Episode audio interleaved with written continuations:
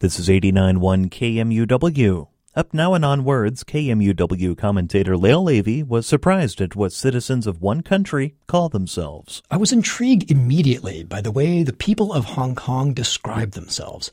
Through all of the coverage of the umbrella movement of 2014 to the more recent protests against interference by mainland China to concerns over the coronavirus, they've used one term to describe themselves Hong Kong people.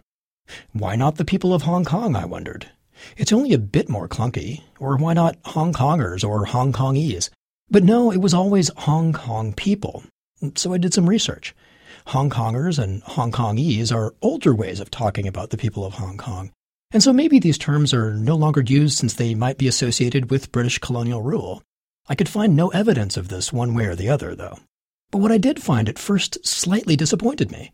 Hong Kong people is simply a direct translation from Cantonese into English. I was disappointed because I guess I wanted some mystery to be solved or some deeper significance. But I was delighted at the simplicity and directness of it, the ability of language to do its job reliably and well. And maybe it's a good reflection of what the people of Hong Kong really want simple self determination without being both in and out of China's influence. Maybe the deeper message actually is that our language reflects what we want, whether we realize it or not. For KMUW, I'm Lael Ewy.